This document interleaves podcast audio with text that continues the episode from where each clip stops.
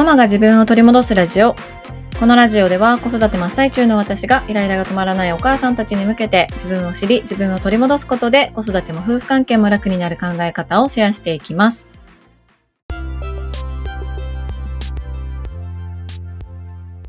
こんにちは、杉部です。いかがお過ごしでしょうか、えーアドベントカレンダー皆さんされてますでしょうか？あの今年我が家はですね12月2日にギリギリアウトな感じで あのスタートいたしました、うん。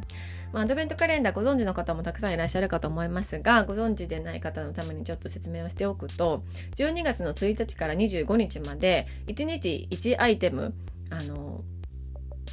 窓を開けるなり引き出しを開けるなり袋を開けるなりしてアイテムアイテムをねゲットしながらまああの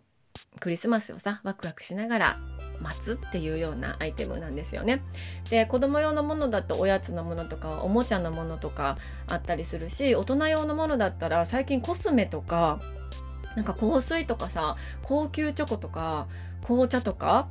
アロマとか？なんかそういうのもたくさんいろんなところから出てるみたいですよね。面白い。面白いし私もなんか大人用の何か欲しかったなと。あの毎年思うんですけど毎年ねその辺りの時期もめちゃくちゃバタつくからあの完全にタイミングを逃すんですね。はい、で我が家は毎年カルディに売っているあの箱型のね毎日1チョコをゲットできるあのサンタさんの絵が描いたアドベントカレンダーを購入してたんですけれども今年はこれまたあのタイミングを完全に逃しましていやもう今行っても売ってへんやろみたいな時期に突入しちゃったんですよ。そうだからちょっとあの例年通り手作りのものだけになりました。しかもあのギリギリアウトで2日とかに作ってますからね。はい。で我が家がここ数年ずっとやっているのは大きめのコーヒーフィルター三角のねコーヒーフィルターに数字を書いてでその中にあのちっちゃめのお菓子を入れて、まあ、ホッチキスで留めてそれに穴を開けて紐をつけてあの枝にこう紐を引っ掛けてそれを階段に吊るしてっていうスタイルをとってるんです。その枝もパパがねなんかどこかわかんないですけれどもなんかすっごい長い太い流木みたいなのをあの担いで帰ってきたことがあったんですね。それにあのかけてます。はい、まあ、そんな感じでもう手作り感たっぷりの我が家のアドベントカレンダーなんですけども、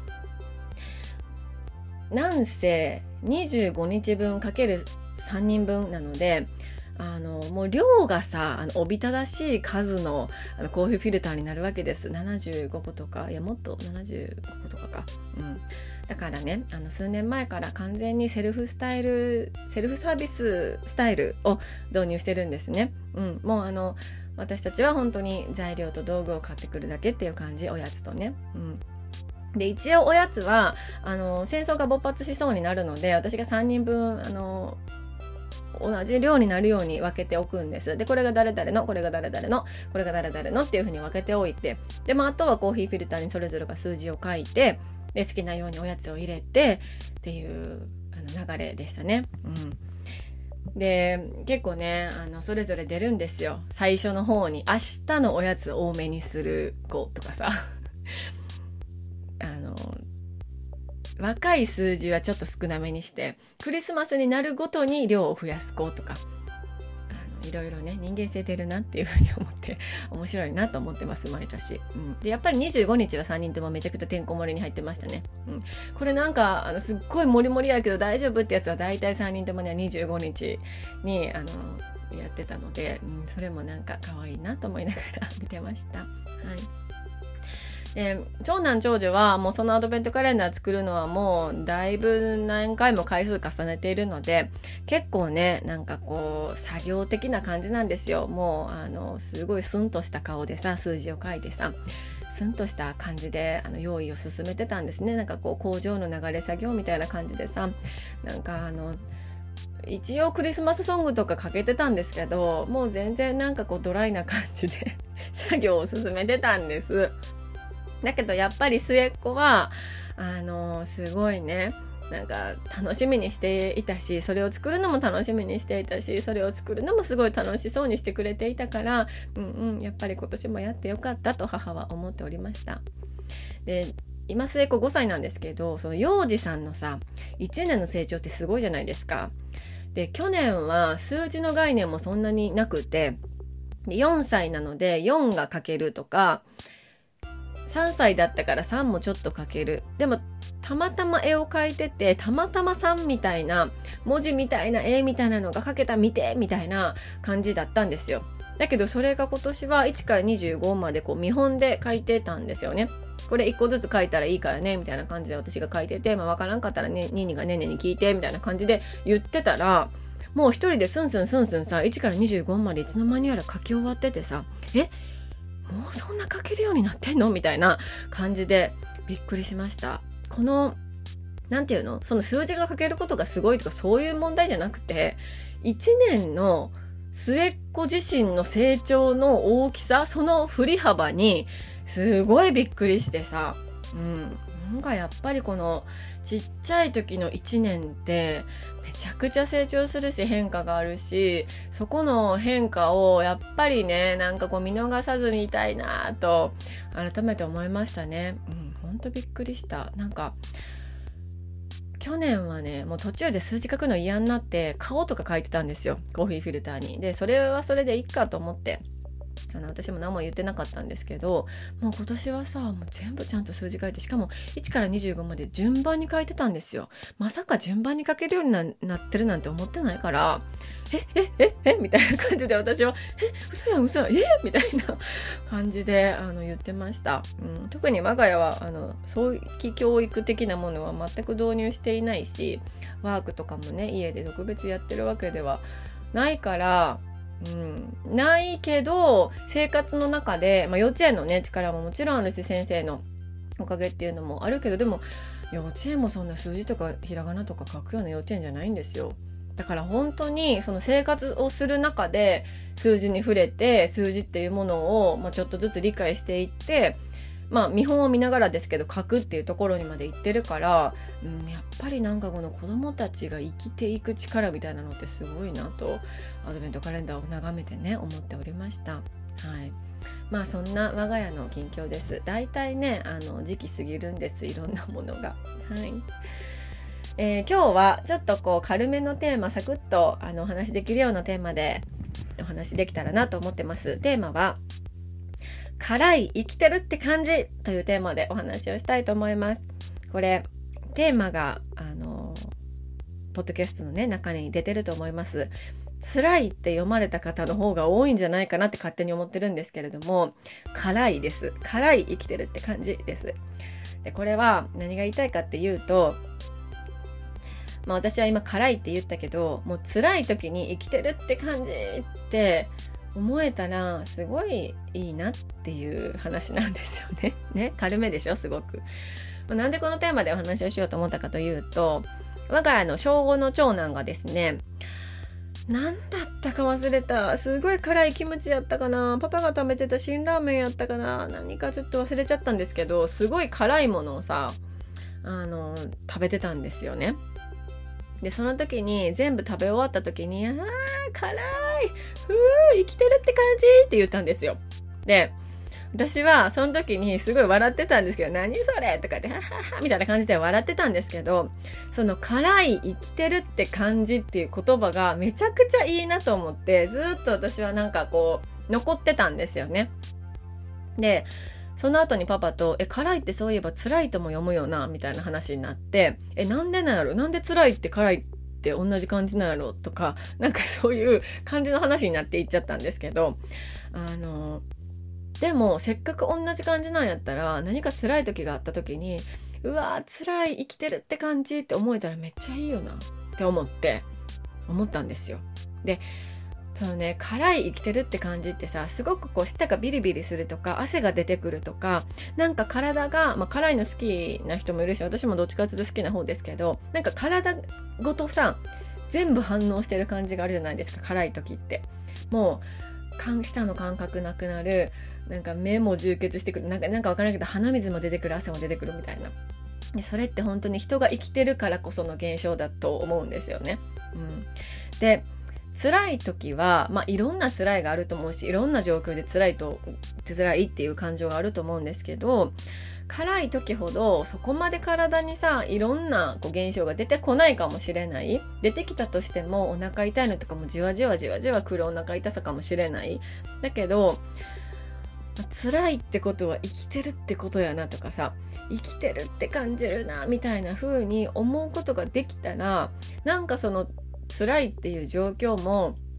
そこまでさめちゃくちゃ悪いっていう風に捉えないんじゃないかなと思ったんですよね。うん、だしなんか辛い時とか疲れた時とかさあー辛いな疲れたなあー辛い辛い辛い辛いとかって思ってるとどんどん辛くなっていくじゃない？それも分かってるんだけど頭の中でさ辛い疲れたもう嫌だみたいなそういうこう何て言うんでしょうかあのネガティブワードがさもうてんこ盛りになるじゃないですか。だからそのネネガティブワードがてんこ盛りになるんだったらどうせなるんだったらその言葉を「はーい生きてるって感じ生きてるって感じ生きてるみたいな感じで思うことができたらそのネガティブワードてんこ盛りがさまだ何て言うの？あのどす黒くなりきらないんじゃないかなって思う。でもう一個これはあのコミュニティの中でも話していたことなんですけど「あー疲れてる疲れてる」って思ってる時って「あー疲れた」ってさ言っう時もあれば思う時もあると思うんです。で思うことが全く悪いとは思わないけどせっかく疲れたって思うんだったらそれと言い換えて「ああ頑張った」って「ああ今日は頑張った」って言い換えたらいいんじゃないかなとも思うんですよ。でそうするとさ疲れたって思うたびに自分で「ああ私よく頑張った」って自分で自分をこう褒めたたえることができるしちょっとポロッと口に出たとしてもね子供の前でさ「あ疲れた」の代わりに「ああ頑張った」って出たとするとあお母さんは頑張ったからこんなヘトヘトな顔をしてるんだとかさなんかあこんなに頑張ってるんだみたいな風になんかちょっとこうポジティブな感じで受け取ってもらえるんじゃないかなっていう気持ちもあるんですよ。まあ、それは希望ですね私のね。うんまあ、そりゃもう生きてたら疲れることいっぱいあるんです本当にさもう朝起きてから寝るまでの間でどんだけ疲れるのっていうぐらい疲れることいっぱいあるんですよだけどこれ私がずっとこの番組でも言い続けてることなんですけどその疲れてる様子って子供から見たらさすごい大変そうとかお母さんしんどそうみたいな風に映ることもあるなと思うんですよね。でそれが事実だから仕方ないんですけどあの事実として疲れてるし事実としてあのしんどいからさそれは事実なんだけどでもそうやって子供たちが思うことによってあの何て言うんだろうお母さんのために生きるみたいなことをしてほしくないんですよね。なんかお母さんが大変そうだから迷惑をかけないように生きるとかお母さんを助けるために生きるみたいな捉え方を子供たちにされるとそれって子供たちが本当の意味で自分自身のね人生を生きるってところにつながっていかないからずっとお母さんのためにお母さんが楽になるためにとかさお母さんのためにお母さんのためにの人生が続いていくんじゃないかなと思うんですよ。そう。で私はそれを自分の子供たちに望んでないし自分で自分の好きなように自分の人生をそれぞれが歩んでほしいってめちゃくちゃ思ってるからだからしんどいよ。しんどいしさもうそれこそなんかもう今とかもずっと鼻声でさもう鼻噛んでもすすっても鼻詰まるしさみたいな感じでまあまあもうもうもうあの事実としていろいろ疲れてるしもうしんどいけどでもそれをなんかああしんどいもう疲れとか言うんじゃなくってああもうめっちゃ頑張ってるああもうめちゃくちゃ生きてるみたいな風に独り言が変わるだけでもさなんか見え方が違う、うん、変わってくるんじゃないかなって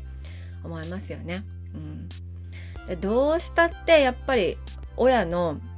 考えとか価値観とか言葉って良くも悪くも子どもたちにこう流れていくと思うんですよ。うん、習慣とか、うん、言葉とか思考とか価値観とかいろんなものがね文化とかさ。でそれがあのそれは本当に自然なことだと思っていてだからといって「えもう私がこんなんだから」とか「私がこんな風に怒鳴り散らかしてるから」とかっていう風に自分を責める材料にする必要はないと思うけどでも、まあ、自然なこととしてさやっぱり親のものって子供に流れていくね、ことが多いから、うん、だったらちょっとでもそうやってあの言葉をさちょっと変えるだけでも子供に与える影響が、まあ、より、ね、ポジティブなものになったりとかしていくんじゃないかなと思うから、まあ、そういうところをちょっとずつさ取り入れていけたらいいなと思いますよね。そうなんか軽い話するとか言ってたのにいきなり熱く語り出すやんって感じになっちゃったんですけど、うん、今回は息子がね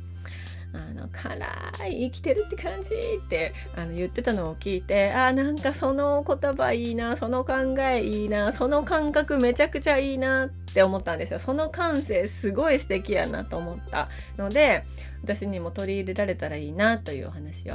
してみました。はい、最後まで聞いていただきましてありがとうございます。今日のテーマは辛い生きてるって感じというテーマでお話をしました。まあ辛いと辛いは同じ感じなのでそれだったらねどうせだったら辛いと思った時にもああ私って生きてるって感じって捉えられたらいいなと思うし、まあ、同じように大変だな疲れたなって思う時もああ疲れたっていうんじゃなくってああ頑張ったって言い換えれたらいいんじゃないかなって、うん、思います。はいまあそんな感じでさもう